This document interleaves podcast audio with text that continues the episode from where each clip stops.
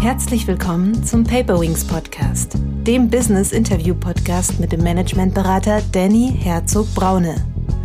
Danny hilft Führungskräften wirksam und gesund zu führen, als Führungskräftetrainer, Visualisierungsexperte und Resilienzberater. Wir sagen, bei äh, Facilitation gibt es keine Zuschauer. Nichtwissen ist meine Ressource, Fragen sind mein Potenzial.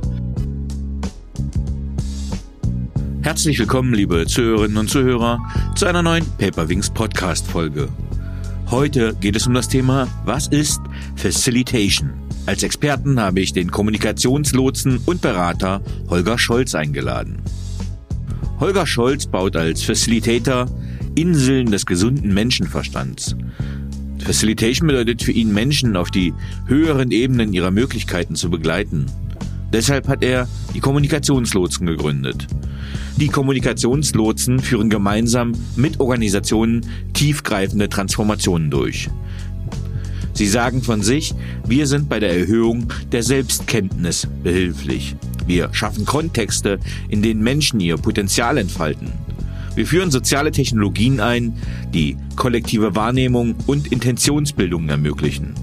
Partikularinteressen werden so überwunden, kollektive Intelligenz wird erfahrbar. Holger Scholz ist Professional Facilitator, spezialisiert auf Beratung und Begleitung von Transformationsprojekten. Neue Organisationsformen, Überprüfung und Entwicklung von Grundannahmen und Weltbildern, soziale Technologien, Inspirator für neue Führung und Geschäftsführer der Kommunikationslotsen. Zum Buch von Roswitha Vesper und Holger Scholz. Facilitation, Dialog und handlungsorientierte Organisationsentwicklung. In den letzten zwei Jahren haben Roswitha und Holger mit Unterstützung der Partnerinnen und vieler Weggefährten die Zeit genutzt, das Erfahrungswissen der Kommunikationslotsen rund um Facilitation und Facilitative Leadership in ein Buch zu bringen. Herzlich willkommen, lieber Holger. Hallo Danny. Lieber Holger, ich habe in der Einleitung schon ein, zwei Worte für dich gefunden, aber wärst du so lieb und würdest dich mit eigenen Worten vorstellen und uns sagen, wie du der Mensch wurdest, der du heute bist? Was für eine schöne Frage. Ja, ich bin ähm, ursprünglich mal nach äh, der Schule ähm, mit Marketing. Mein Vater hatte eine Agentur mit Marketing zusammengekommen und habe tatsächlich auch in der Werbung gearbeitet für große Konzerne und ähm, habe da so meine ersten auch internationalen Erfahrungen machen können und habe dann nach ein paar Jahren gemerkt, dass die Marketing- und Werbeabteilungen in den großen Organisationen jetzt nicht so sehr die werteorientierte äh, Schalt- und Waldstelle waren, die, die ich als junger Mensch so gesucht habe. Und ähm, habe dann noch mal einen Schwenk gemacht zum Social Marketing. Das war ganz spannend. Da hat man dann äh, gearbeitet für gesellschaftspolitische Produkte, also für Informations- und Aufklärungskampagnen.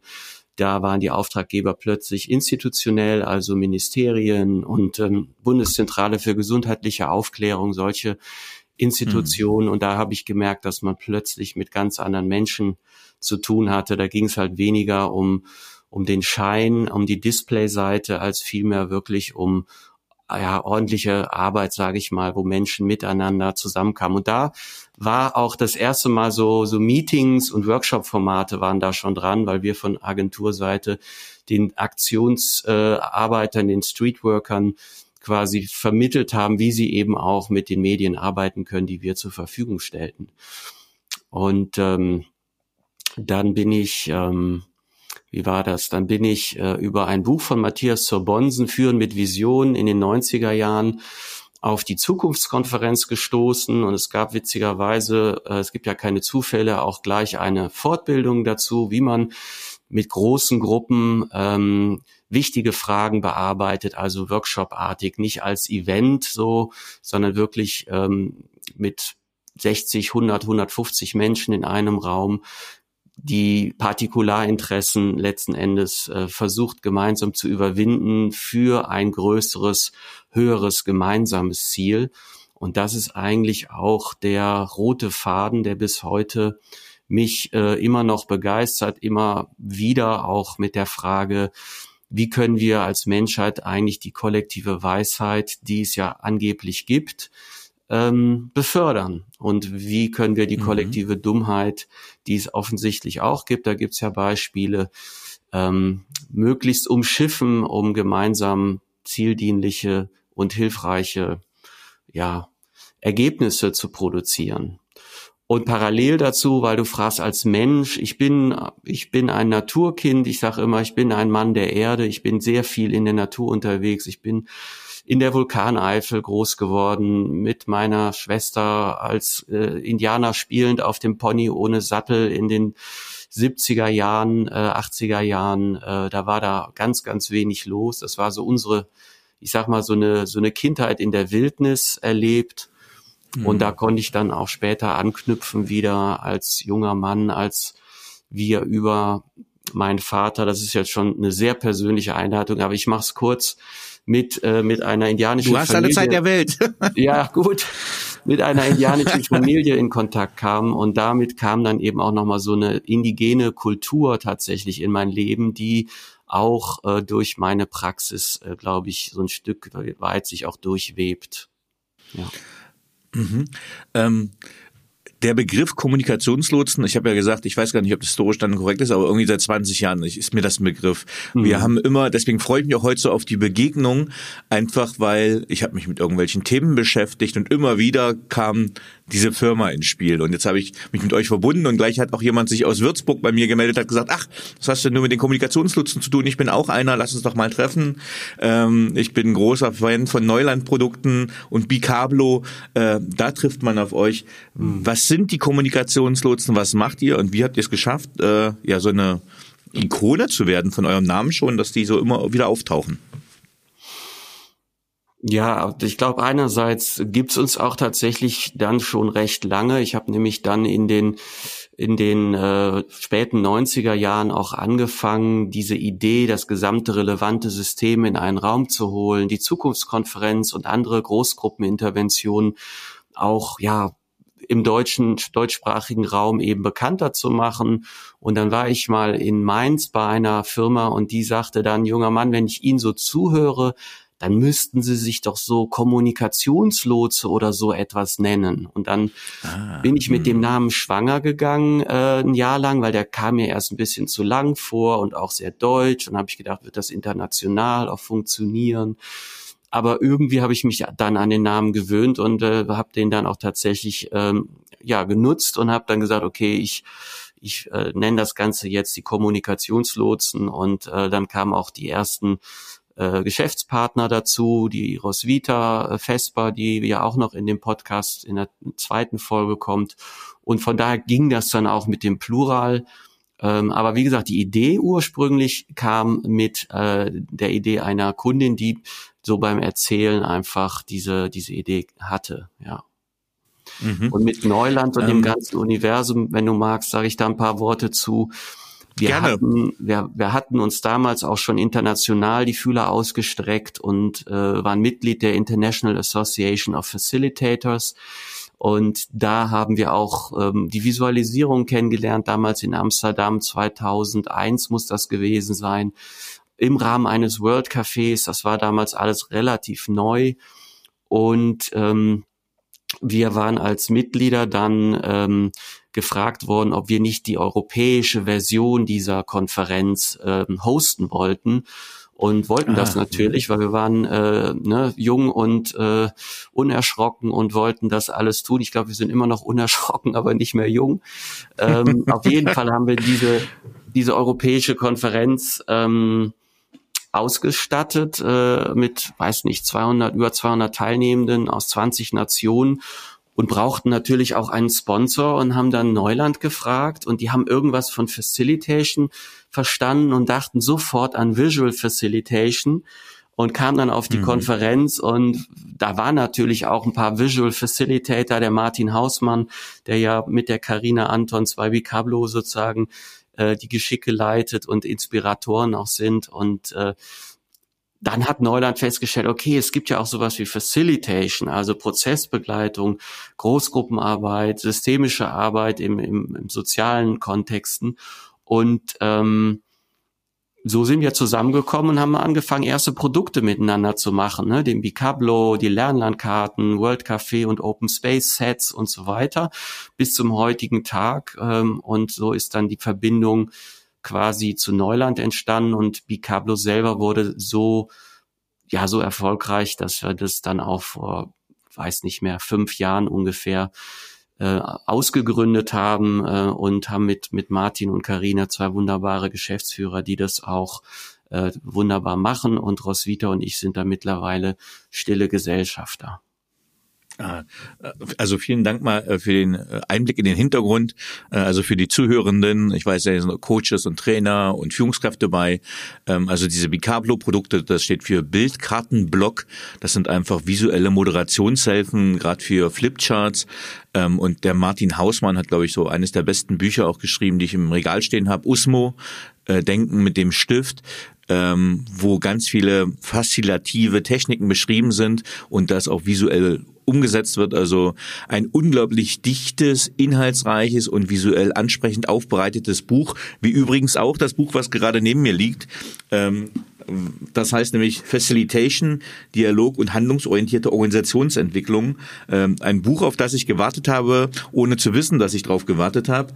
Das ist nämlich das Buch, was Holger Scholz und Roswitha Vespa rausgebracht haben.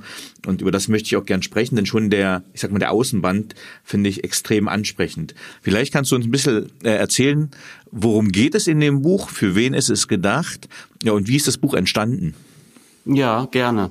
Ja, wir sind selber ganz stolz darf ich, glaube ich, sagen, dass das jetzt endlich in die Welt gekommen ist.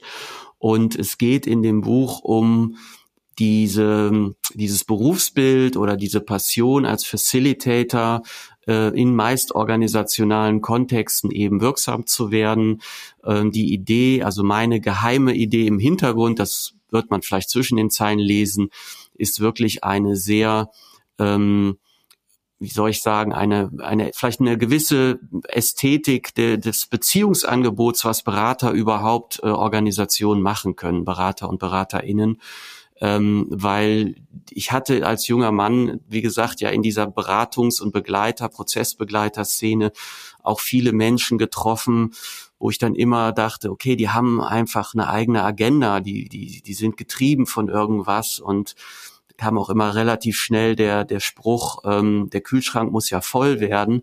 Und irgendwie hat mich das nie so angelockt. Ja, das fand ich immer komisch. Ich dachte, man muss doch in so einer ganz eigenen würde sozusagen auch ein ganz anderes Beziehungsangebot machen. Und das äh, beschreiben wir eben im ersten Teil des Buches. Also wer bin ich eigentlich als Facilitator? Ich denke, dass wir phasenweise definitiv sehr autonom sein müssen und in einer gewissen Weise vielleicht auch wie so ein gestalterischer Aktionskünstler äh, unterwegs sein und uns selbst in dem auch, auch, auch genug. Wir dürfen vom Kunden nichts haben wollen. Ja, das ist ganz wichtig, denke ich. Und wenn es dann eben zusammenpasst mit, mit einem Klienten, dann ist es schön und wenn nicht, dann dürfen wir meiner äh, Überzeugung nach nicht auf der Suche sein. Und ähm, in diesem Buch ähm, erstreckt sich dann wenn man sagt, du bist dein wichtigstes Tool, wie gesagt, erstmal die Selbstentwicklung, dann die Art, wie, wie komme ich denn eigentlich mit einem Klientensystem auf den Weg? Und wir folgen dann so einem am Medizinrat der indigenen Völker ausgerichteten Flow, wo es im Norden eben um die Intention geht, ja, dann im Osten um die, um die Preparation, die vorbereitenden Arbeiten. Da haben wir etwas entwickelt, das nennt sich Kontext des Gelingens wie können wir denn angesichts der Organisationslogiken einen Kontext kreieren, wo wir mit dem Klienten wirklich erfolgreich sein können, wo wir nicht immer anschieben müssen und umplanen müssen, sondern eher so ein potenzialorientierter Ansatz, wo die Kugel von alleine rollt und nicht dieser alte Clausewitz-Ansatz, man, man geht aufs Feld und guckt, was passiert und dann fängt man an umzuplanen. Das braucht eine gewisse Form der Preparation, der Vorbereitung, dieses Bauens, dieses Co-Kreierens, dieses Kontextes. Dann im Süden die Co-Kreation, das ist dann die, die Zusammenarbeit mit dem ganzen relevanten System. Da ist, denke ich, an Facilitation besonders, dass man von einem frühestmöglichen Zeitpunkt alle relevanten Stakeholder auch ähm, einlädt, also auch partizipieren lässt. Das ist sehr voraussetzungsvoll und nicht bequem, das ist sehr aufwendig, aber man hat am Ende, das ist dann der Westen Harvesting, also die Ernte, die Ernte, dass man danach nichts mehr ausrollen muss, sondern das System hat sich seine eigene Wirklichkeit quasi schon selbst äh, co-kreiert. Und das ist in dem Buch drin.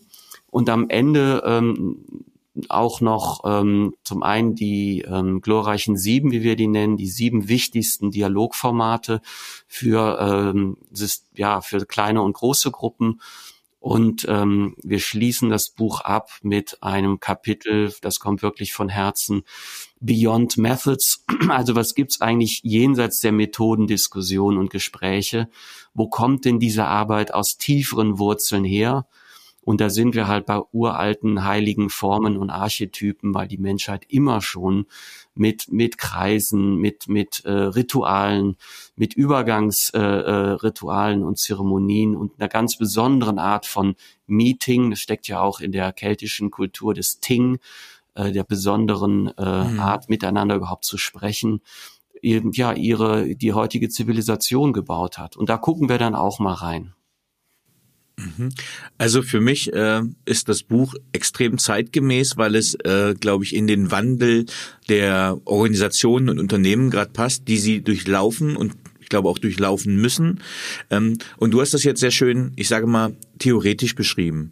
Ähm, aber für die Zuhörerinnen, die damit noch nicht in Berührung gekommen sind, kannst du das äh, praxisnah Beisch ja, darstellen? Also was kann sich eine Führungskraft in der Praxis unter dem vorstellen, was ihr macht? Wenn ihr zum Beispiel, ich weiß gar nicht, ob ihr noch in ein Unternehmen geht oder nur als Multiplikatoren funktioniert oder agiert.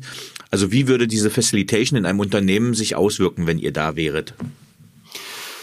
Ja, das kann man sehr praktisch äh, beschreiben. Und zwar ähm, gibt es ja bei vielen unserer Klienten diese Beschreibung einer Situation. Es gibt einen Anlass. Man muss aufgrund, äh, was weiß ich, disruptiver Entwicklungen in Markt und Gesellschaft ganze Geschäftsmodelle quasi in Frage stellen, umbauen und so weiter. Und dieses Art von Umbauen und neu strategisch denken und anderen das auch zu kommunizieren, das ist heutzutage auch vor allen Dingen in größeren Organisationen ein zum Teil etwas schwieriges Beziehungsangebot.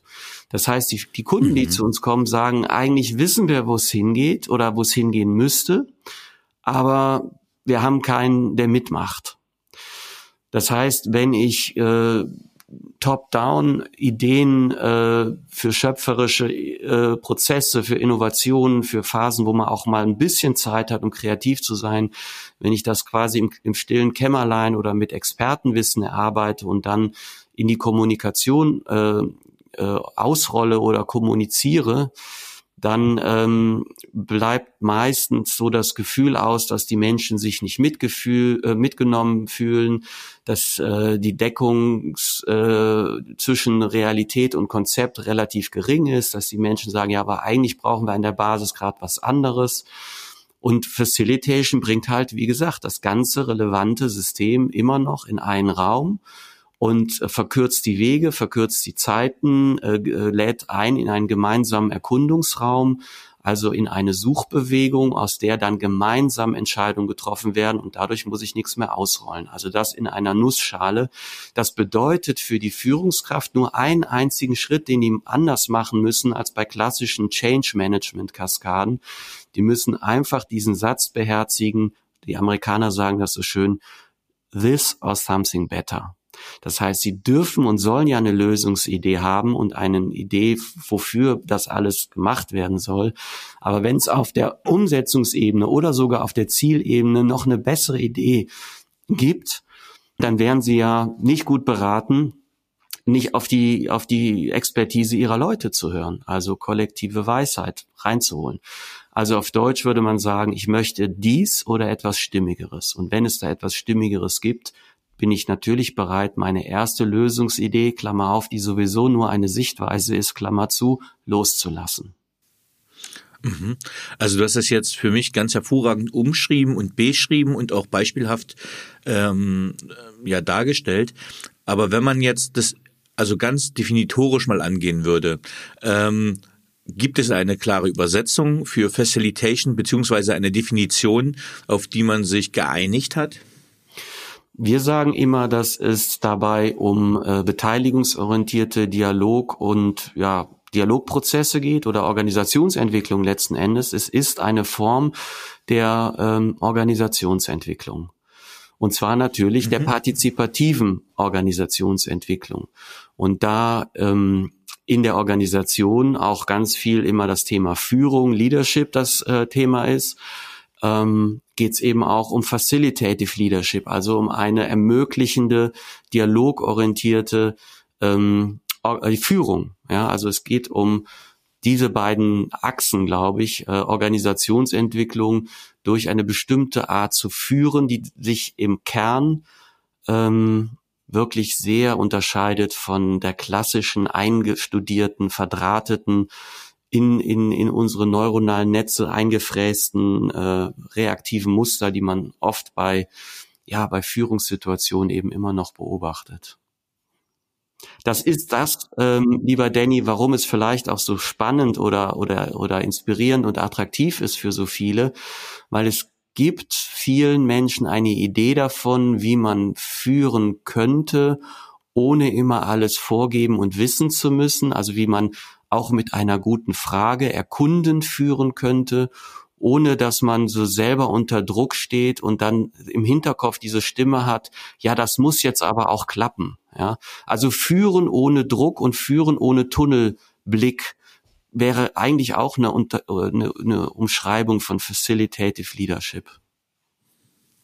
Ja, ähm, ja, ich finde das super, wie du das gerade beschreibst, weil äh, euer, euer Buch kam zeitgleich dazu raus, als ich einen Beitrag geschrieben hat ähm, für das Buch, was ich äh, mit meiner Kollegin Ruth Maria Mattes im März nächsten Jahres veröffentlicht werde. Das heißt nämlich, was Führung heute wirklich braucht. Und mein Beitrag in dem Buch ist, äh, warum es die moderierende und visualisierende Führungskraft braucht.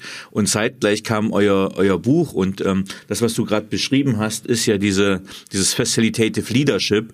Und äh, jetzt habt ihr quasi, wie, wie ich finde, ein Grundlagenwerk äh, dazu geschrieben. Ähm, und ihr sagt ja auch, ähm, es gibt so eine, so ein Facilitator sollte eine gute Medizin haben und du nennst dort vier Beispiele, äh, was die gute Medizin eines Facilitators ist. Und ich finde, das, das kennzeichnet euch schon auch vom, von der Geisteshaltung her. Vielleicht kannst du ein bisschen darauf eingehen, was die gute Medizin des Facilitators ist. Ja, sehr, sehr gerne, weil das ist so eine der, der wirklich der Lieblingsstellen auch äh, für mich in dem Buch, für Roswitha allerdings auch, die kann da ganz toll drüber sprechen. Wir haben erstmal die Idee der guten Medizin ähm, übernommen, auch aus dem Internet, also in, im US-amerikanischen Raum gibt es viele Meetings, wo zum Beispiel am Ende gefragt wird beim Check-in, Check-out, äh, uh, what was the good medicine uh, you received in this meeting? Ja, also was uh, Medizin nicht als Pillen und Medikamente betrachtet, sondern als etwas Nährendes, etwas Heilsames, etwas äh, Erleichterndes, was man jetzt irgendwo erlebt hat.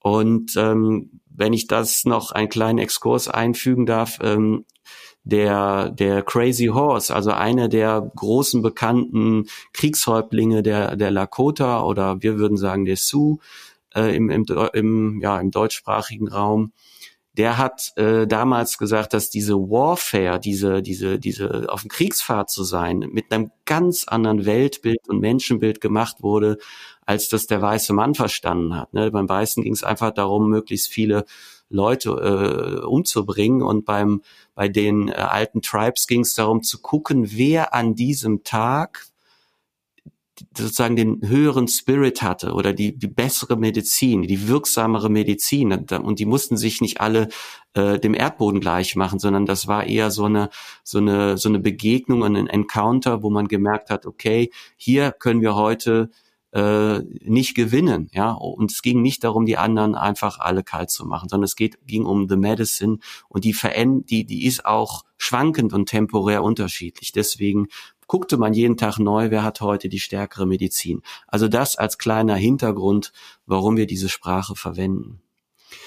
Und ja, wir haben quasi in dem Buch für uns vier Bereiche beschrieben, die diese gute Medizin ausmacht. Zum einen ist das natürlich eine lebenslange Praxis, dass hört nie auf. Ja, wir sind äh, alle miteinander dabei, quasi ähm, für uns ähm, wirksam zu werden, hilfreich zu sein, unsere eigene gute Medizin vielleicht noch zu entdecken und zu kultivieren.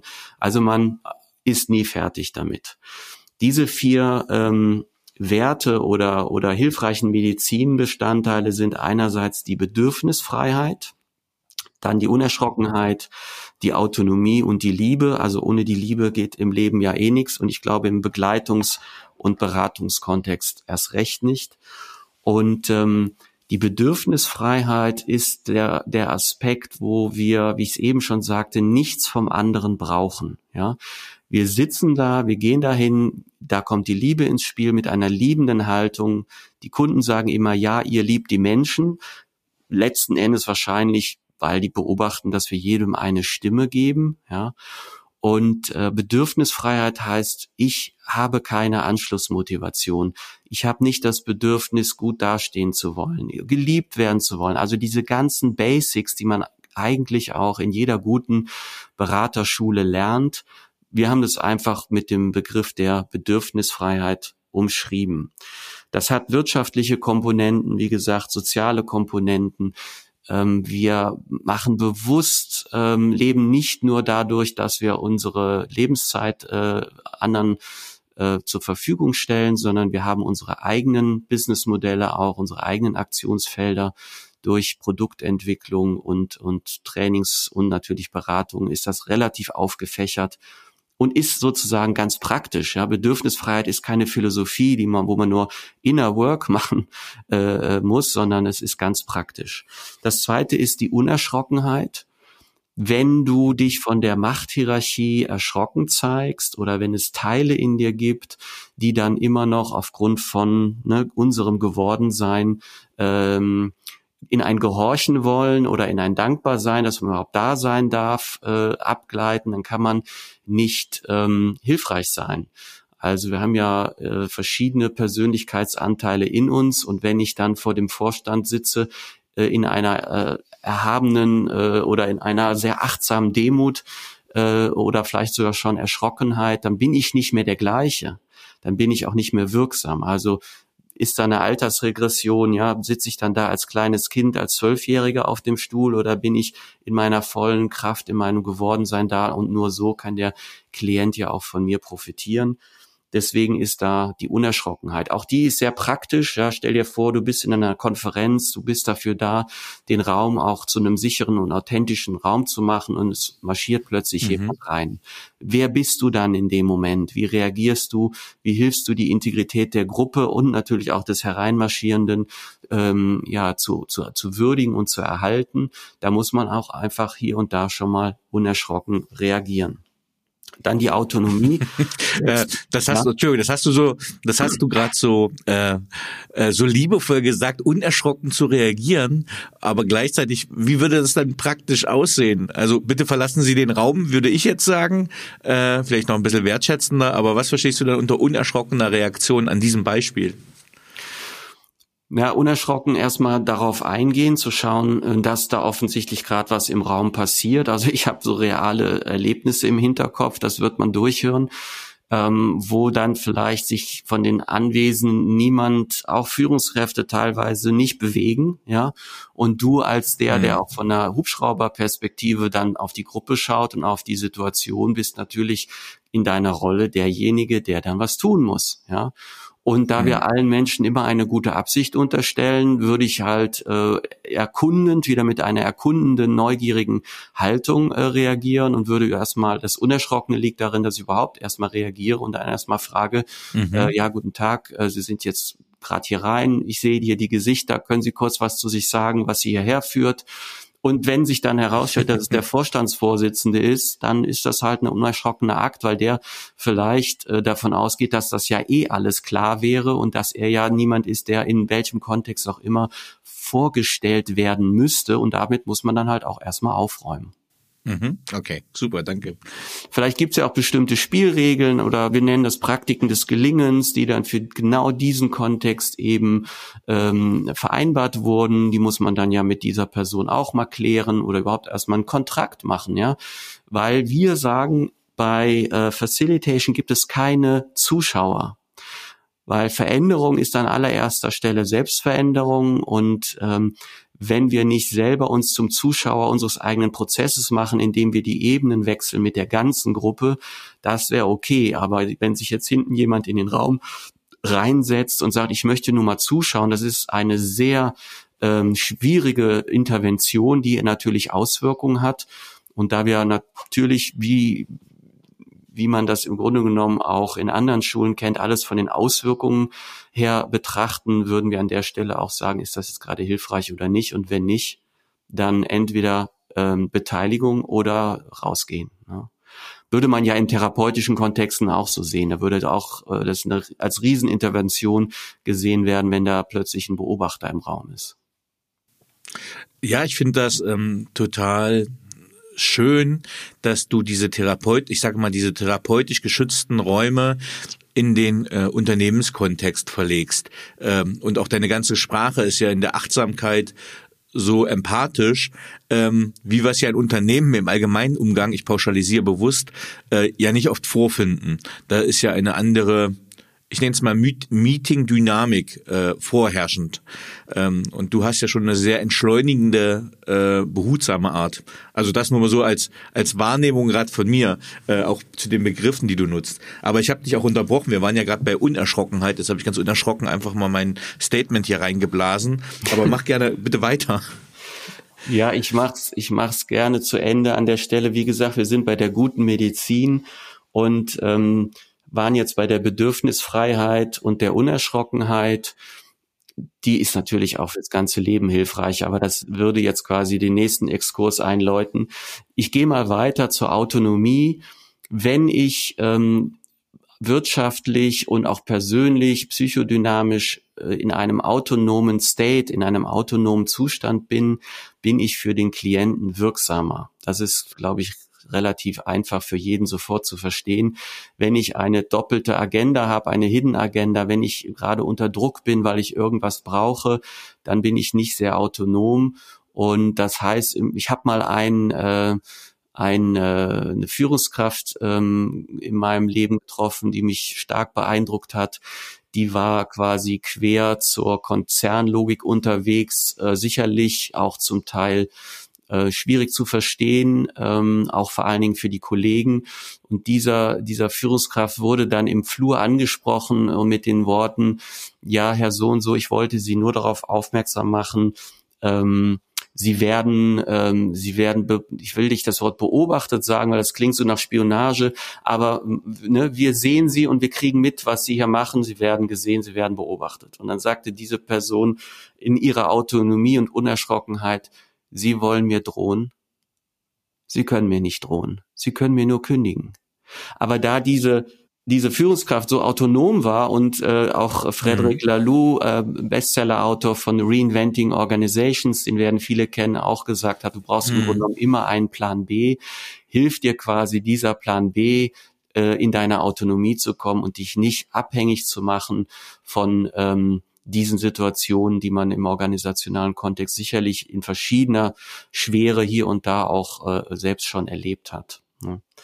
Und das Zweite, was man zur, zur Autonomie sagen muss, die Bedeutungsgebung macht uns zu autonomen Wesen, weil was immer passiert, wir sind diejenigen, die dem, was passiert, eine Bedeutung geben. Und damit haben wir eine unglaubliche Verantwortung und auch natürlich eine Freiheit, um die Dinge, die um uns herum zu äh, äh, passieren, quasi ähm, einzusortieren. Und wir sortieren sie natürlich so ein, dass sie uns kraftvoller, mutiger und äh, im Sinne äh, aufrichten lassen, dass sie uns frei atmen äh, lassen. Und das ist eine Form der Autonomie. Ja, da habe ich sozusagen mhm. die, die Wahl und das kann man natürlich auch üben. Ich kann mich natürlich auch in eine Problemtrance dribbeln mit dem, was passiert. Dann gebe ich den Dingen eine andere Bedeutung. Das schwächt dann aber wiederum meine Autonomie oder ich, ich äh, missbrauche meine Autonomie sozusagen.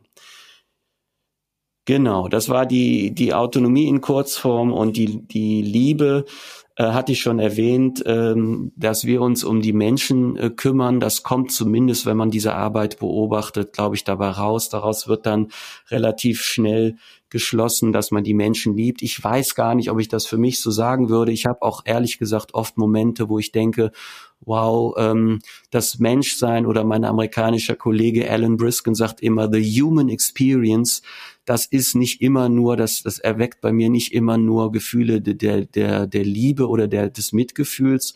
Aber wie gesagt, da haben wir ja die Wahl und in unserer Autonomie auch die Wahl, äh, zu schauen, welchen Persönlichkeitsanteil von mir lasse ich da gerade nach vorne. Wenn man aber die Dinge schön macht, wenn man die Menschen dafür inspiriert, ähm, miteinander ähm, sich von seiner besten Seite zu, zu zeigen, äh, die zu werden, die man im besten Sinne auch als Kollektiv werden kann. Individuell sind wir ja immer alle nett. Ja, wir haben so viele Menschen, die wir alle lieben, die wir alle sagen, das ist so ein toller Mensch. Komischerweise in dem Moment, wo du dich in Kreis setzt oder wo du planst, eine Organisation miteinander zu gründen oder in einer zu arbeiten, ähm, verwandeln sich diese wundervoll äh, äh, ne, lieben Menschen dann äh, teilweise in was ganz anderes. Also ich sag mal, können wir einander lieb sein, wenn ich jetzt bei dem Begriff der Liebe bleibe, in mhm. einer liebenden Achtsamkeit, auch wenn es im sozialen Kontext gerade holprig wird. Ja, können wir das hinkriegen? Und da ist die Liebe, glaube ich, schon ein ganz wichtiger Aspekt. All das zusammengenommen bezeichnen wir als die gute Medizin, nicht nur des Facilitators, sondern auch der Führungskraft von morgen, weil es eben extrem wirksam ist, dich, dir die Last von den Schultern nimmt, dich, dich quasi von deiner besten Seite zeigen lässt und dich in eine Situation bringt, wo du dir einfach ganz andere Wirklichkeiten baust. Das ist ganz real, wie im Arbeitsleben, wie auch im Privatleben. Mhm. Da, da würde ich gerne mal äh, drauf eingehen, weil das für mich so eine äh, spannende Philosophiefrage ist. Also ein Geschäftspartner von mir, der von mir geschätzte Wolfgang Roth, ist Psychotherapeut und macht so Ausbildung. Und äh, als ich bei ihm mal selber in der Ausbildung war zum Resilienzberater, ähm, sage ich mal, hat er einen ganz, ganz anderen Stil gehabt, als ich ihn kannte. Und jetzt kommen wir aus sehr konträren äh, Ursprungslagern. Das heißt, ich war 14 Jahre lang äh, als äh, Heeresoffizier konditioniert und geschult. Das heißt, äh, ich habe Führung sehr direktiv erlebt und gelebt äh, und war jetzt äh, bei diesem Seminar und ich dachte, oh, hier ist ja gar keine Struktur, hier ist ja gar keine Agenda, äh, bis er mir gesagt hat, das ist Dynamic Facilitation, was ich hier mache. Und ich äh, war sehr orientierungslos. Inzwischen, äh, nach zwei Jahren, kann ich damit sehr viel gut äh, oder sehr viel besser umgehen. Und das sind aber für mich genau die beiden Brücken, äh, was du gerade angesprochen hast. Als, es ging ja gerade um Führung und es geht um Raume, Räume öffnen. Vielleicht kannst du deine Erfahrungen dazu geben, wenn du so Raum gibst und was du, ihr habt es auch in eurem Buch drinne, was Dynamic Facilitation ist. Ja, also wenn man wenn man diese Worte und diese Sprache so hört, ähm, da denke ich jetzt gerade auch an Menschen, die in dem Feld äh, vielleicht ganz andere Sachen gerade brauchen und ganz anders unter Druck äh, stehen und denen gilt natürlich auch mein mein, mein Verständnis. Also ich will jetzt gar nicht sagen Mitgefühl, aber ich verstehe das, dass Menschen sagen, jetzt hör mir auf mit Raum geben, wir haben hier gerade ganz andere Probleme, ja. Und von mhm. daher, das, das wirkt dann immer so, als ob Facilitation so etwas wäre wie rosarote Wattebällchen durch die, durch die Luft werfen oder dass man doch uns alle nur lieb haben müssten oder Basisdemokratie. Das ist überhaupt das größte Missverständnis. Und äh, ich weiß nicht, ob es durchkommt, äh, sowohl äh, äh, Roswitha als auch ich, als auch andere unserer Partner, wir sind sehr bodenständig und haben, wir haben da unsere Hausaufgaben gemacht. Wir brauchen jetzt keine ähm, Erweckungsphilosophie oder, oder Gutmenschphilosophie daraus machen, sondern wir denken einfach daran, was ist hilfreich, ja, was ist zieldienlich, was mhm. bringt uns denn dahin, wofür wir das alles machen. Und wir machen das alles, um miteinander ähm, Margaret Wheatley, die amerikanische Management-Vordenkerin, die sagt Islands of Sanity, also Inseln der Stimmigkeit miteinander zu ko-kreieren, wo Menschen auch im organisationalen Kontext Stimmigkeit erleben und das nicht immer nur auf, auf private Kontexte, auch da ist es ja manchmal äh, schwierig genug übertragen müssen oder, oder das nur da sich bauen. Also wir müssen doch als Gesellschaft, als Zivilisation möglichst ähm, Zukünfte miteinander ko-kreieren, die von Fairness geprägt sind, die von Ausgleich geprägt sind, die von Nachhaltigkeit geprägt sind. Das sind doch alles grundsätzliche, äh, wesentliche Ziele, die auch am Ende das Überleben einer Organisation und auch der Zivilisation ähm, in Frage stellen oder davon eben abhängig sind. Und das ist das Wofür, ja. Und wenn man sich dann überlegt, okay, was müssen Menschen tun, um bestimmte Ziele, die in der Regel ähm, für das größere Ganze. Also bei jedem Konzern findest du am Ende auch immer ein Ziel, was ein Beitrag zur Gesellschaft ist. Und wenn man das machen will, dann gibt es halt bestimmte Dinge, die sich dann vom Verhalten her eben ausschließen. Und das hat was mit Führungsverhalten zu tun, das hat was damit zu tun, ob man in Suchbewegungen geht oder ob man schon alles weiß. Also hat es auch was mit Grundannahmen zu tun und es hat was mit Handwerkszeug zu tun, weil es gibt bestimmte äh, Vorgehensweisen, die sind da eben hilfreicher als andere. Also ganz bodenständig immer wieder von der Frage, wofür machen wir das alles und wie müssen wir uns dann miteinander verhalten. Das beinhaltet zum Beispiel auch, dass in der Regelarbeit eine Führungskraft natürlich top-down Dinge bestimmen können muss. Ja, wir sagen nicht, du brauchst jetzt für jede Entscheidung in dem Arbeitsalltag einen ko-kreativen Kreis und machen wir erstmal eine Pilotgruppe oder einen Dialog, nur das unterscheiden zu können, wo nehmen wir uns für schöpferische Prozesse eben die, die Zeit und, und bauen uns diesen Kontext des Gelingens, um miteinander schlauer zu werden und wo akzeptieren wir auch das Wesen einer Organisation, das nun mal ist, dass eine Organisation eben organisational und gewisserweise auch skalierbar und praktisch sein muss. Wo akzeptieren wir das halt auch einfach mal? Und das integriert sozusagen eben auch eine klare Entscheidung, die eine Führungskraft dann eben auch trifft. Und in dieser, auf diesem Grad zwischen äh, diesen beiden Polen ähm, entstehen, glaube ich, sehr wirksame Organisationen. Also ich wollte ja noch mal kurz mit aufräumen, dass Facilitator nur Räume schaffen und nur sich Zeit lassen und nur äh, jeden bei seiner Persönlichkeitsentwicklung äh, an vorderster Stelle stellen. Äh, das ist, das wäre ein großes Missverständnis. Und äh, ganz oft sagen wir auch, es gibt bestimmte Arbeit, also innere Arbeit, die ähm, die äh, Menschen, wie alle Menschen machen, die aber nicht in die Organisation gehören. Da müssen die Menschen halt woanders hingehen.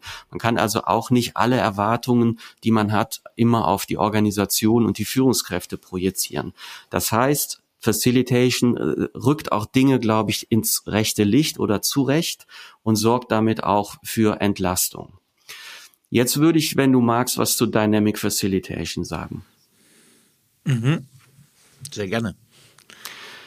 Dynamic Facilitation ist eine der glorreichen sieben Methoden, mit denen man ähm, neurowissenschaftlich betrachtet etwas total Spannendes macht, was über ganz, ganz viele Methoden, die es auch gibt, hinausgeht.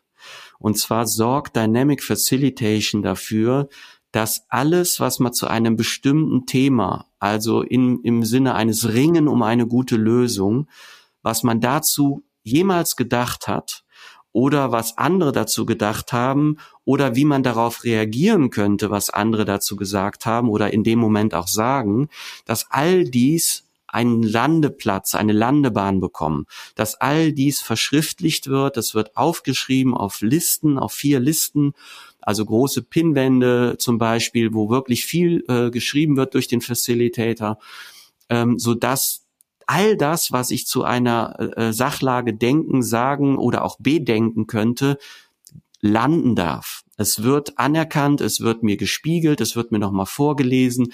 Ich habe das Gefühl, okay, es ist angekommen, das, was ich jetzt eigentlich schon seit Jahren mal sagen wollte, Jetzt steht's da, wunderbar, ich kann mich entspannen, beziehungsweise ich kann zum nächsten Gedanken kommen und zum nächsten.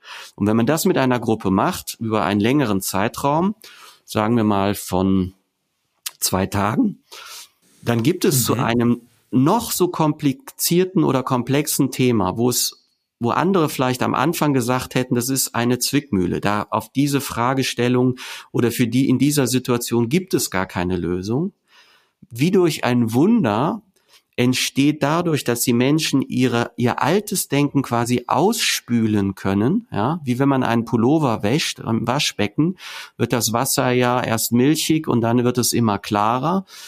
und je mehr ich das alte Denken oder das gegenwärtige Denken ausgespült habe und die Menschen zum nächsten und zum nächsten und zum nächsten Gedanken führe, entsteht neues, frisches Denken. Also neurowissenschaftlich würde man sagen, blank, äh, ein, ein, ein weißer Platz, eine weiße, unbeschriebene Seite im Hirn zu einem bestimmten mhm. Thema. Und man macht dann die Erfahrung, dass auf dieser weißen Seite komplett neue Gedanken entstehen. Man hört sich Sachen sagen, man distanziert sich vielleicht sogar von seinem alten Denken, weil man sagt, nach dem, was ich jetzt alles gehört habe, kann ich das gar nicht mehr so sagen, wie ich es noch gestern gesagt hätte. Und man hört sich komplett neue Sachen hören.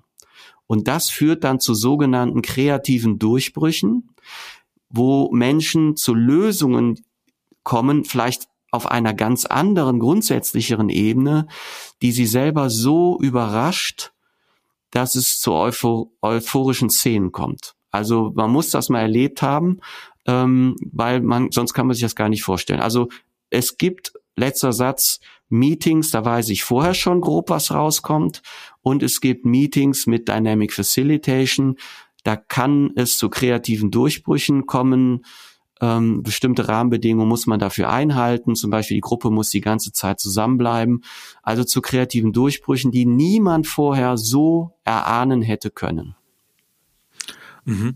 Ich würde das gerne mal versuchen, gerade praktisch aufzugreifen, ähm, weil ich weiß, äh, also mich hat diese, als ich das erste Mal mit dieser Methode konfrontiert wurde, so nenne ich es bewusst, ähm, äh, äh, wie in eine Panik versetzt, weil ich so als äh, Zeitmanagement getakteter, effizient orientierter Person oder Führungskraft gedacht habe, ach, was ist denn das? Hier gibt's keine Agenda, hier folgt nichts. Und äh, jetzt als Executive Coach oder als Führungskräftetrainer ist so mein Haupt Steckenpferd auch, dass ich einfach so Führungskräfteseminare mache, das kennst du, wo man so ein Wochenende irgendwo hinfährt und dann Themen bespricht. Und wenn ich dann aber in so einem Raum, diesen Raum öffnen würde, dann weiß ich, dass man mir erst einmal mit sehr viel Skepsis gegenübertreten würde, weil Zeit ist Geld, teure Führungskräfte sitzen in einem Raum und wir öffnen einen Raum. Ähm, wie sind da deine Erfahrungen, wenn man das mal wirklich auf so ne, Business-Ebene überträgt, dass man sowas erfolgreich implementieren und einsetzen kann als Tool? Ja, das ist eine super Steilvorlage für mich, weil die impliziert ja, dass das ein Überraschungspaket wäre für diese Führungskräfte. Bei Facilitation mhm. machst du immer erst eine Auftragsklärung und erklärst den mhm. Menschen, und zwar allen, die dann kommen, das ist diese Preparation-Phase, dass diese Methode im Zweifelsfall auch als Zumutung erlebt wird weil es gibt keine Stringenz. Der Facilitator folgt den Leuten, worüber sie auch immer gerade sprechen. Es wird nur strukturell sortiert in, ist es eher eine Idee oder eine Lösung oder ist es eher ein Bedenken oder ein Einwand oder neutraler ist es vielleicht eine Sichtweise. Und ähm, von daher sind diese Interventionen zwei Tage mit Führungskräfte kein Überraschungspaket im Sinne von, wir machen jetzt heute mal etwas mit euch oder wir haben uns da was Schönes ausgedacht. Das ist ich weiß, dass das im Mainstream noch ganz Usus ist, aber das ist aus meiner Sicht betrachtet der gespielte Witz. Das ist, das ist wirklich Verbrennen von Lebenszeit und von teurer bezahlten, hochdotierten Menschen. Von daher, als Facilitator würde man immer erstmal die Frage stellen, was wollt ihr denn machen? Ja, die Energie und Motivation muss immer vom Klienten kommen. Es kann nicht sein, dass ich mir was ausdenke, weil ich immer schon mal Dynamic Facilitation machen wollte und jetzt müssen zwei Tage lang ähm, müssen die Leute das halt ertragen, sondern Dynamic Facilitation ist da jetzt auch neben den ganzen anderen tollen äh, Methoden oder sozialen Technologien eine, die man wirklich ja, einkaufen, die man wirklich wollen muss, ja. Und dafür hm. muss man sie auch erstmal hm. verstehen. Das heißt, wir haben in einem Projekt, haben wir tatsächlich eine Mitarbeiterinnenversammlung gemacht mit dem geschäftsführenden Vorstand. Da hat die Pilotgruppe eine Erfahrung mit Dynamic Facilitation gemacht. Die Pilotgruppe ist ja schon ein Querschnitt der relevanten Organisation und hat gesagt, hm. wow, das ist mega, dieses Verfahren, aber es hm. braucht echt ganz viel Rahmung, dass die anderen das überhaupt auch als solches erkennen. Was können wir tun? Dann haben wir gesagt, wir, wir machen eine Mitarbeiterinnenversammlung, wir erklären das, wir, wir pilotieren das ein Stück weit und dann lassen wir abstimmen, ähm, ob, die, ob die Mitarbeiter sagen, ja, das ist die Sache wert, lass uns das machen. Weil wir hatten schon eine Zukunftskonferenz gemacht und andere Sachen im Prozess. Wir hatten nur nicht das Gefühl, dass irgendwie irgendein Momentum oder ein Change-Momentum entstanden ist. Wir hatten ganz viel vollgeschriebene Flipcharts, aber die Wirklichkeit der Menschen, das Erleben hat sich nicht geändert. Und dann sind wir eben auf Dynamic Facilitation gekommen. Also ich komme zum Punkt zurück. Die Rahmung, die Preparation, die Vorbereitung, die Energie muss vom Kunden kommen. Wir arbeiten mit informierten, selbstwirksamen Kunden, die von sich aus sagen, das würden wir wirklich gerne machen. Stehst du dafür für uns zur Verfügung? Also es, wir drehen, ich drehe gerne den Spieß so ein bisschen um, ja. Nicht ich muss den Klienten für etwas gewinnen. Dynamic Facilitation ist so voraussetzungsvoll, da muss mir der Klient erstmal erklären, warum er das wirklich machen will und ob er wirklich diese Zumutung auch ein Stück weit antizipieren kann. Und wenn ich dann Zeit habe ähm, und das auch mich als wirksam da äh, betrachte, dass ich für den Klienten da was machen könnte, dann bin ich wahrscheinlich auch dabei. Aber das ist eine, eine Aushandlung auf Augenhöhe und nicht ein Überraschungspaket. Mhm. Ja, super. Vielen Dank auch nochmal für die, für die Hinweise. Ähm, ihr ich komme auch schon zum, ich sehe schon, wir haben uns schon richtig gut verplappert. Äh, wir sind schon bei 48 Minuten ähm, und ich habe ja noch äh, sieben Millionen Fragen, aber vielleicht für den Hauptteil die so, die vielleicht mit die letzte Frage. Ähm, was sind denn für dich die fünf wichtigsten Grundannahmen für Facilitatoren und für facilitative Führungskräfte?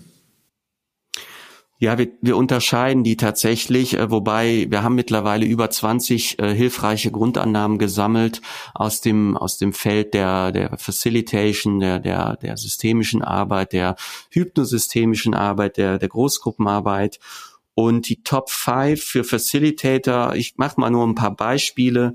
Ähm, Nichtwissen ist meine Ressource, Fragen sind mein Potenzial. Das kommt natürlich jetzt aus unserem Interview auch heraus, Danny, hoffe ich zumindest, mhm. dass wir eine mhm. Kultur äh, versuchen zu inspirieren, wo das Erkundende, das Fragende, das, das, das Neugierige eher im Vordergrund steht. Ähm, wir unterstellen allen Menschen eine gute Absicht. Also wenn da jemand in den Raum rennt, ja, wie wir eben an dem Beispiel hatten, dann hat das wahrscheinlich irgendwas, hat der Mensch eine gute Absicht und wir müssen die einfach herausfinden und sind, sind sozusagen auf einer freundschaftlichen Einstellung und nicht auf einer, oh, hier rennt jemand rein, Verteidigungshaltung. Also Nichtwissen ist immer eine Ressource, weil man schlauer wird, in, wenn man einfach erstmal in einen Erkundungsmodus geht. Ähm, dann das Wissen ist in der Welt. Wir haben früher immer gesagt, das Wissen liegt im System und das stimmt auch. Es ist halt nur die Frage, wie definiert man dann den Systembegriff? Also alles, was wir brauchen, um unsere Zukünfte geschickt zu manövrieren, ist schon da. Das Wissen ist da. Es ist nur mhm. ungleich verteilt. Das hat auch schon mal ein viel äh, schlauerer Mensch gesagt, ein Science-Fiction-Autor.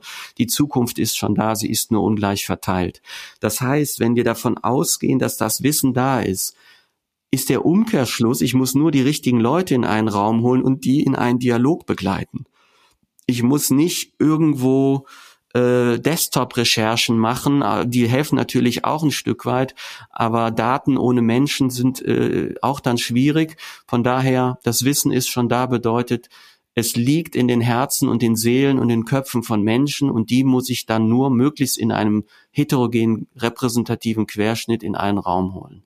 Ich muss ähm, ganz kurz, Entschuldige, ganz, ja? ganz, ganz kurz, da würde ich kurz einhaken, weil das ist fast wie so ein, so ein alter Beraterwitz, ne, dass ich als, wenn ich als Managementberater, Unternehmensberater in Unternehmen gehe, ich bin halt der, dann die Mitarbeitenden einfach mal fragt, weil die die Lösungen schon haben, äh, denen glaubt man aber oft nicht oder die Führungskräfte nicht, aber mir als Unternehmensberater glaubt man dann. Dabei habe ich nur ich sag mal, nur in Anführungsstrichen das Wissen der Mitarbeiter genutzt, um es dann umzusetzen. Und das sagt er, ist ja so ein Running Gag über Beraterinnen. Das hast du gerade eigentlich ganz schön beschrieben, mhm. dass man das Wissen, was im Unternehmen schon ist, nur mal als Führungskraft auch gezielt mit gezielten Techniken äh, abrufen kann, darf, interagieren darf. Richtig? Oder ist es ein falsches Verständnis?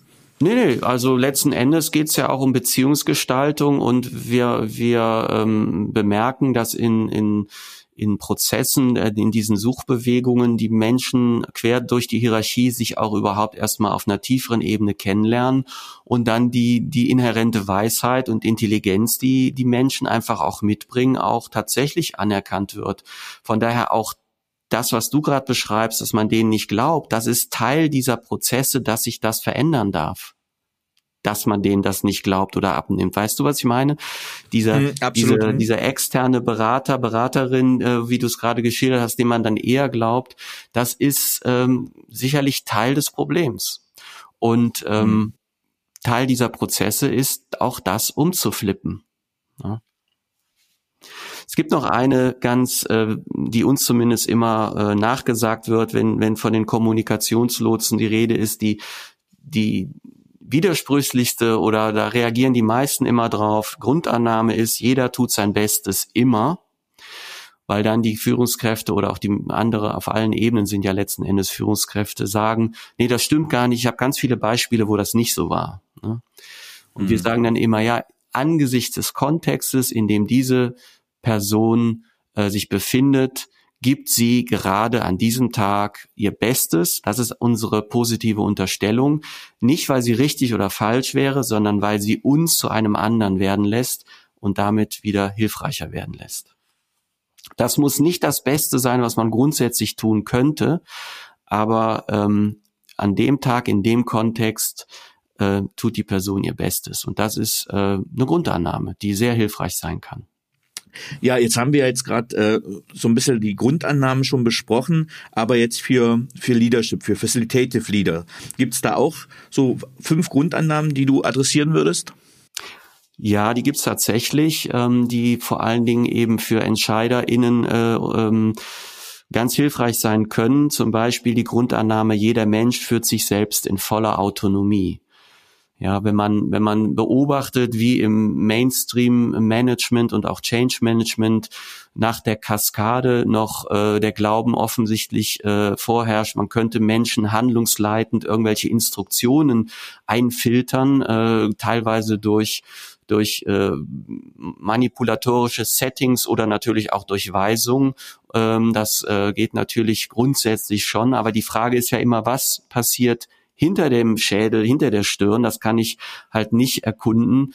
Und von daher Menschen treffen äh, wissenschaftlich nachweisbar bis zu 1000 Entscheidungen pro Jahr, äh, pro Tag, äh, quasi völlig autonom, bewusst und unbewusst. Wieso sollten sie das im organisationalen Kontext plötzlich abgeben? Ja, das geht gar nicht. Das heißt, die Autonomie des anderen anzuerkennen bei allem, was ich mache, andere sprechen von Gleichwürdigkeit, ja. Die Autonomie des anderen erstmal grundsätzlich als gesetzt und gegeben anzuerkennen und dann zu überlegen, wie müsste ich kommunizieren, um hier in eine partnerschaftliche, kooperative Haltung zu kommen, anstatt diese Autonomie zu vergessen oder aus dem Fenster zu werfen oder nicht zu antizipieren im Organisationalen und zu denken, naja, ich hab's denen doch gesagt, die müssen das jetzt halt machen, ja an der Stelle ja, entsteht dann eben die Ohnmacht der Führung, wenn sie die Autonomie nicht anerkennt. Oder Veränderung ist zuallererst immer Selbstveränderung. Das bedeutet, ich kann, wenn ich um ein organisationales System in sogenannten Transformationsprozessen bin, die kann ich nicht bestellen, wie ich eine Pizza bestelle. Ja, da kann ich auch nicht sagen, ah, ich rufe da jetzt an, äh, Pizza Hawaii, in 20 Minuten ist sie in der Regel da, ich mache den Pappkarton auf und was strahlt mich an? In der Regel die Pizza Hawaii. Das ist bei Transformationsprozessen anders.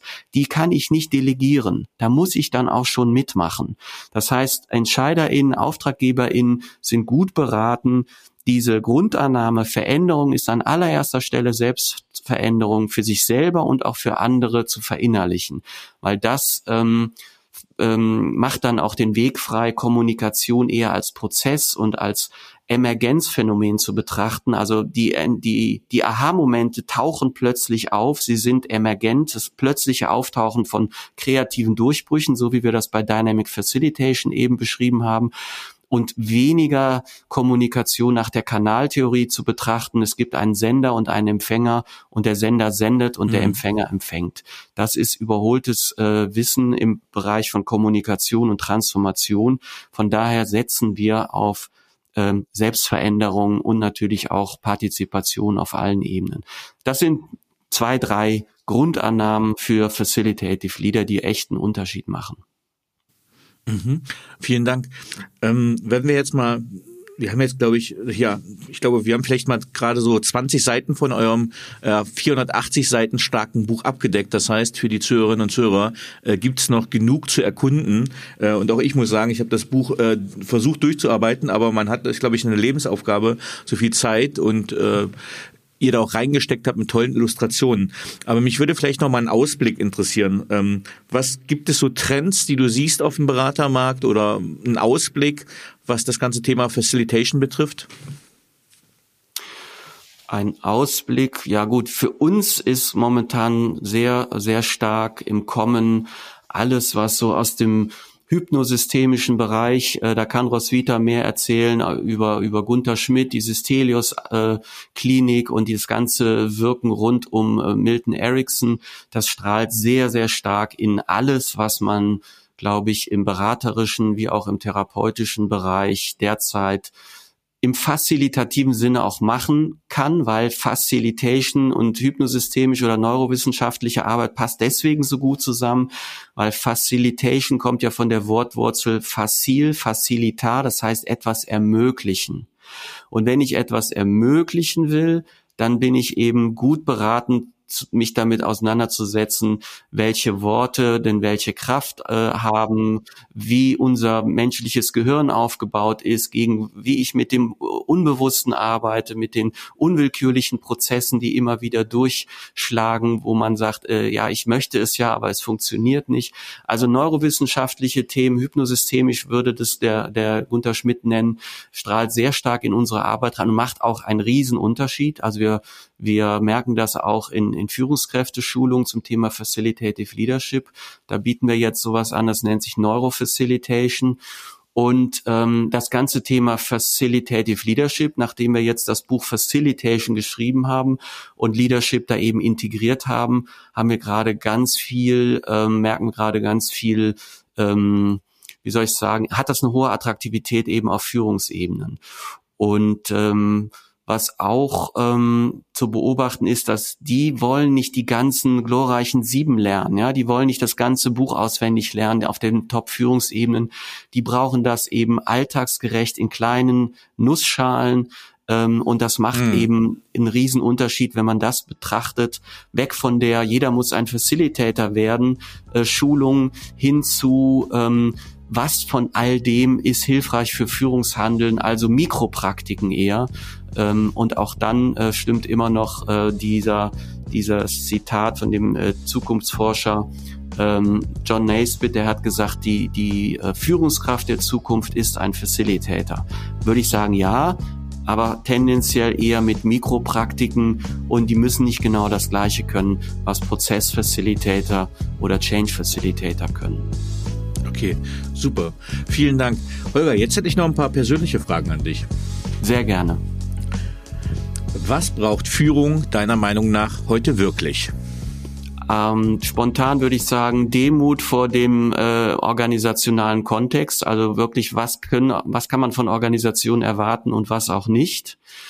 Zivilen Ungehorsam, also im Sinne von, manchmal muss man halt auch einfach mal trotz Machthierarchie sagen, ähm, ich mache das jetzt aber so. Ne?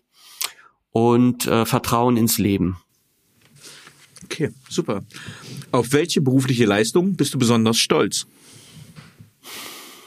Ich bin da ganz gar nicht äh, äh, empfänglich für so eine Frage, wenn ich ganz ehrlich bin. Ich gehe meinen Weg, ich sehe mich als als Lernender, ich bin jetzt stolz auf das Buch vielleicht und ansonsten habe ich immer das Gefühl, es gibt so viel, was ich was ich äh, was ich nicht kann und nicht weiß und aber ich habe auch keinen keinen Stress damit. Also ich bin auf dem Weg, ich bin unterwegs und alles ist gut. Ja, du hast gerade äh, gesagt, du weißt, dass du viele Sachen noch nicht kannst. Das ist meine Folgefrage. Welche Fähigkeit beziehungsweise Fertigkeit möchtest du gerne haben, die du noch nicht hast? Was mich im Moment wirklich interessiert, sind die weiterhin immer noch die, die Ursprünge der, der Organisationsentwicklung, äh, gerade angesichts vieler, vieler Management- und Führungsmoden äh, laden wir ja auch dazu ein, den Facilitation-Begriff nicht immer auf alles drauf zu schreiben, weil wir glauben eher, das sind ähm, Urprinzipien des Lebens Und wenn man überall Facilitation mhm. draufschreibt, dann ähm, könnte das ja auch äh, irgendwann abgewählt werden äh, als Mode. Ne? Von daher gucke ich mhm. gerade so in, in Themen wie Systemtheorie rein und ähm, da möchte ich mich auch weiterentwickeln. Mhm. Ähm, mit welcher Persönlichkeit, ob lebend oder tot, ähm, würdest du gerne einmal essen gehen für ein Gespräch? Also es kann auch eine historische Figur sein. Ach, ich habe ja den Crazy Horse schon erwähnt, äh, den, den, den Kriegshäuptling der Lakota, der ja glaube ich, recht bekannt ist. Von daher, den gab es ja wirklich und äh, der hat auch ganz tolle äh, Führungsprinzipien gehabt, beziehungsweise Menschen, die sein Leben äh, studiert haben, haben die ähm, abgeleitet von seinem Führungshandeln. Der war, glaube ich, auch äh, fast äh, äh facilitativ unterwegs. Und mit dem würde ich gerne mal am Lagerfeuer sitzen. Mhm. Ähm, was waren die drei einflussreichsten Erkenntnisse, die deine berufliche Entwicklung bestimmten? Für unsere Arbeit als Facilitator habe ich immer gesagt, und das sage ich auch heute noch, ähm, wir müssen uns dringend vorbereiten, also auch ähm, schulen und, und vorbereiten, fachlich, persönlich, weil die Welle kommt noch. Das heißt, die Welle, die ich immer sehe, ist, irgendwann wird das mehr und mehr in den Mainstream gehen. Die Menschen werden auch politisch auf allen Ebenen internationale Zusammenarbeit anerkennen, dass diese vom Kolonialismus und vom Wissenden und vom, vom Machtvollen her gedachte Führung einfach äh, aus der Zeit fällt. Und ähm, diese Erkenntnis, dass man oftmals dachte, ach ja gut, der Zug ist jetzt abgefahren, so, wir haben jetzt seit 20 Jahren Facilitation gemacht, jetzt müssen wir mal gucken, was als nächstes kommt. Da ist meine Erkenntnis, das ist noch lange nicht so weit, dass das das Grad, äh, den Grad erreicht hat, den es mal sicherlich noch erreichen wird. Also Erkenntnis ist, mach einfach, Schuster, bleib bei deinen Leisten, mach äh, in der Rille weiter und äh, das äh, kann nicht vom, vom Nachteil sein. Wer waren die drei Menschen, die den größten Einfluss auf deine berufliche Entwicklung hatten? Ich denke, dass mein Vater einen großen Einfluss hatte, auch wenn er ähm, sich dessen vielleicht gar nicht bewusst ist ähm, durch die, die verbrachte Lebenszeit. Und ich im Alter, mein Vater ist jetzt über 80, merke ich immer mehr, wie viel ich doch auch von ihm gelernt habe. Andere Person ist äh, natürlich Roswitha. Wir sind seit 20 Jahren sehr eng unterwegs, äh, sehr, sehr viel miteinander gelernt und äh, ich glaube, das ist ein permanentes gegenseitiges Mentoring und Coaching und Lernen und Erkunden. Ähm, ja, das sind zumindest mal zwei Personen, wo ich sage, von meiner Frau, die muss natürlich, darf nicht äh, unerwähnt bleiben, die ist Lehrerin und arbeitet facilitativ mit, mit Kindern, also in der Schule. Das ist unglaublich. Ähm, die macht den jungen Menschen ganz andere Beziehungsangebote und wird immer gegrüßt auf dem Schulhof im Gegensatz zu allen anderen Lehrern und Lehrerinnen, die nicht gegrüßt werden. Und ich frage mich immer, was macht sie eigentlich anders? Und ähm, von ihr habe ich auch ganz viel gelernt, vor allen Dingen im Umgang mit unseren Kindern, mit unseren eigenen Kindern. Mhm. Welche drei Bücher haben dein Leben maßgeblich geprägt oder beeinflusst und oder würdest du unseren Zuhörenden empfehlen? Also bevor es die Kommunikationslotsen gab, hatte ich eine, einen Firmennamen, der hieß Pantau und das Pantau äh, ist der Mann mit dem Hut, aber das Tau war als Dao beschrieben, also Dao De Jing und Laozi. Das hat mich sehr inspiriert als junger Mensch. Die sieben Säulen der Weisheit, äh, Lawrence von Arabien ist ein Schinken, hat mich sehr inspiriert und rein fachlich betrachtet, ich finde alles, was Otto Schama äh, macht, ähm, sehr inspirierend. Der ja auch ganz viel ähm, Anthroposophie und auch ähm, Aktionskunst, Joseph Beuys, also deutsche Wurzeln aus, aus ähm, ähm, aus der Aktionskunst nach Joseph Beuys äh, eingewebt hat und ich mag die Sprache einfach. Mhm. Also Otto Scharmer als Beispiel, zum Beispiel die U-Theory, die U-Theorie, ne? Als zum Beispiel, zum Beispiel, ja. Oder from, die, von dieser egozentrierten Bewusstsein zum ökozentrierten Bewusstsein. Ökozentrischen. Ja. Wenn du dein jugendliches Ich treffen würdest, was würdest du ihm raten? Ich würde ihm raten, mach, mach, äh, vertraue deinem Bauchgefühl ähm, und ganz wichtig, ähm, immer wieder wisse, woher du kommst, wisse, wo, wo du in dem Sinne eingeboren, indigen bist, wo deine Heimat ist, wo, wo dein Lagerfeuer ist, wo, wo man sich äh, miteinander versammelt. Also die Wurzeln nie vergessen, wo man herkommt. Mhm. Was möchtest du am Ende deines Lebens von dir sagen können, erreicht zu haben? Ach, das Schönste, das ist dann wieder sehr persönlich und privat, wäre für mich, ähm, wenn meine, ähm, meine Kinder, ich habe vier Söhne, wenn die aufrecht und äh, in, in Schönheit äh, ihr Leben leben. Mhm. Und die letzte Frage für diesen Podcast. Hast du ein Lebensmotto und wenn ja, wie lautet es? Mein Lebensmotto ist, alles ist nur eine Phase. Das bedeutet, ich bin mir ziemlich über die Fragilität des Lebens äh, bewusst, zumindest sehe ich das so, und kann die jeweiligen schönen Phasen, die sich jeden Tag und jeden Moment zeigen, deswegen genießen in dem Wissen äh, ihrer Endlichkeit. Mhm. Lieber Holger, vielen, vielen Dank für dieses tiefgründige, philosophische und auch inspirierende Gespräch über Facilitation. Vielen Dank, dass du Gast im Paperwings Podcast warst. Danke für die Einladung, lieber Danny. Tschüss. Tschüss.